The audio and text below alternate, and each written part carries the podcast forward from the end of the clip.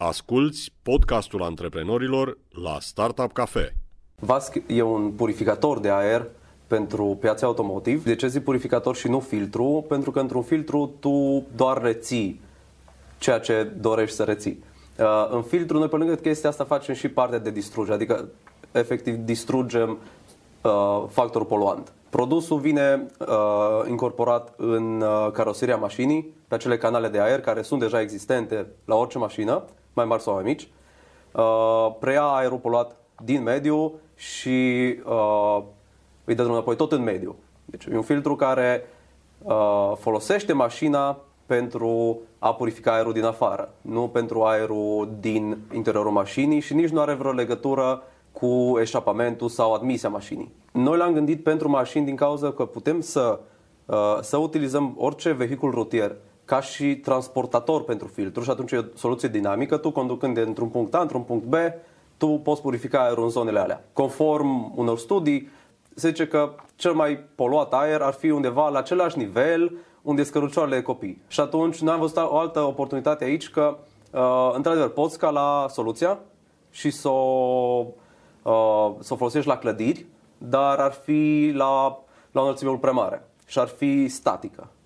Bun. Plus că uh, costurile de implementare, să modifici infrastructura unei clădiri, sunt mult mai mari decât să să incorporezi chestia asta într-o mașină nouă. Soluția o să fie, uh, o să fie disponibilă doar pentru mașinile care ies din fabrică, pentru că modelul de business e să vindem licența de producție către producătorii auto sau în general producătorii de vehicule rutiere. Deci nu să vă faceți voi propria fabrică, să dați mai departe da. tehnologia de care au mm-hmm. nevoie. Pentru că uh, dacă ai un producător auto care are 30 de modele de mașini și la, din cele 30 poate există două versiuni de caroserie la fiecare, atunci tu doar pentru un producător, pentru o serie de mașini, ai de făcut 30 de dimensiuni.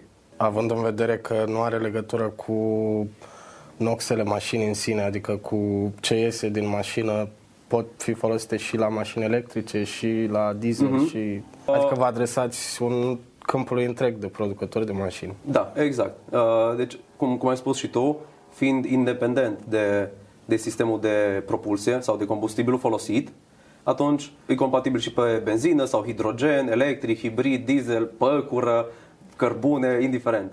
Uh, și chestia asta a fost foarte importantă pentru noi, uh, deoarece undeva într-un viitor mai apropiat sau mai depărtat, uh, când vor rămâne doar mașini electrice sau pe hidrogen, tu dacă depinzi de sistem de, de combustibil, devii ineficient. Adică uh-huh. nu mai este nevoie de tine.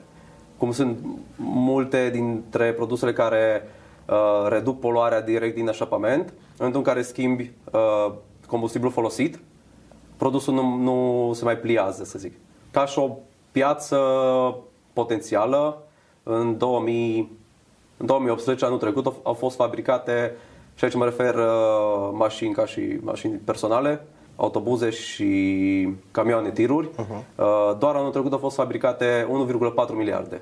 Deci asta e piața Ai o piață potențială. Bine, acum ca și produs nou, dacă am avea o, o rată de, de adopție de 5%, tot e un număr foarte mare. Și asta să zici că e un număr anual.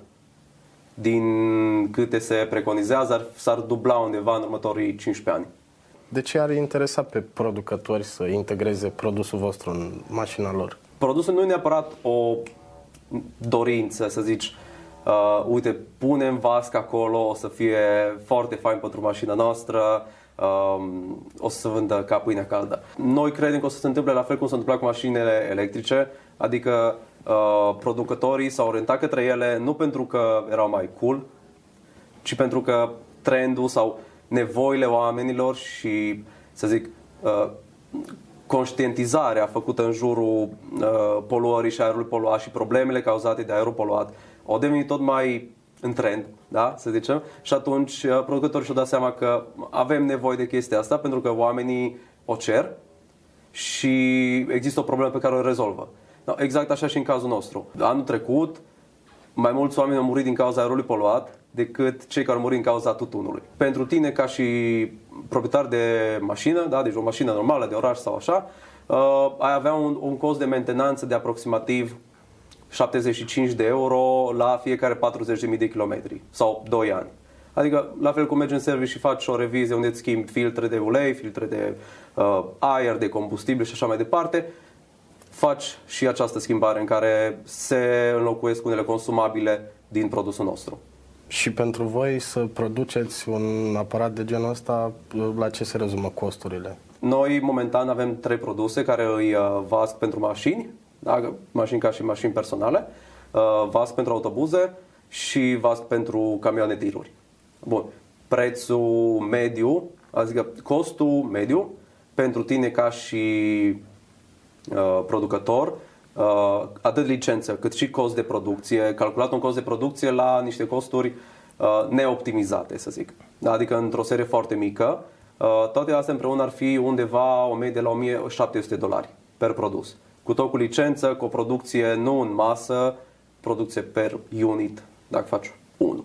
În momentul în care faci produsul ăsta pentru 30.000 de mașini, 100.000 de mașini, automat costul se reduce uh, semnificativ. Până acum, voi ce ați investit și de unde ați avut fonduri ca să ajungeți la punctul ăsta? Momentan, sursa de, sursele de finanțare au fost uh, fonduri proprii, uh, atât ale mele cât și a cofondatorului.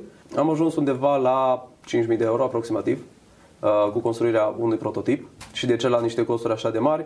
Pentru că toate au, au trebuit cumpărate într-o cantitate foarte mică, multe piese sau multe părți nu le-am găsit în țară și atunci au trebuit să vină în afară, costul de transport câteodată mai mare decât costul produsului și uh, e plus munca, munca depusă, oamenii care ne-au ajutat, uh, drumuri, taxe și așa mai departe, uh, cam acolo e uh, momentan investiția. Să facem uh, patentarea la noi, adică în România, uh, într-adevăr e mai ieftin, dar durează extrem de mult. Până în 2 ani, dacă nu mă înșel. Da, ceva de genul. Și atunci e cam uh, scos din ecuație. Cealaltă variantă ar fi să patentăm la nivel european, unde, deși sună mai uh, important, uh, se rezolvă mai repede. Uh, acum depinde foarte mult și de complexitatea produsului sau de uh, ce înseamnă teste oficiale, adică uh, o instituție care îți patentează un produs uh, își asumă cumva uh, faptul că produsul tău da face ce scrie pe foaie.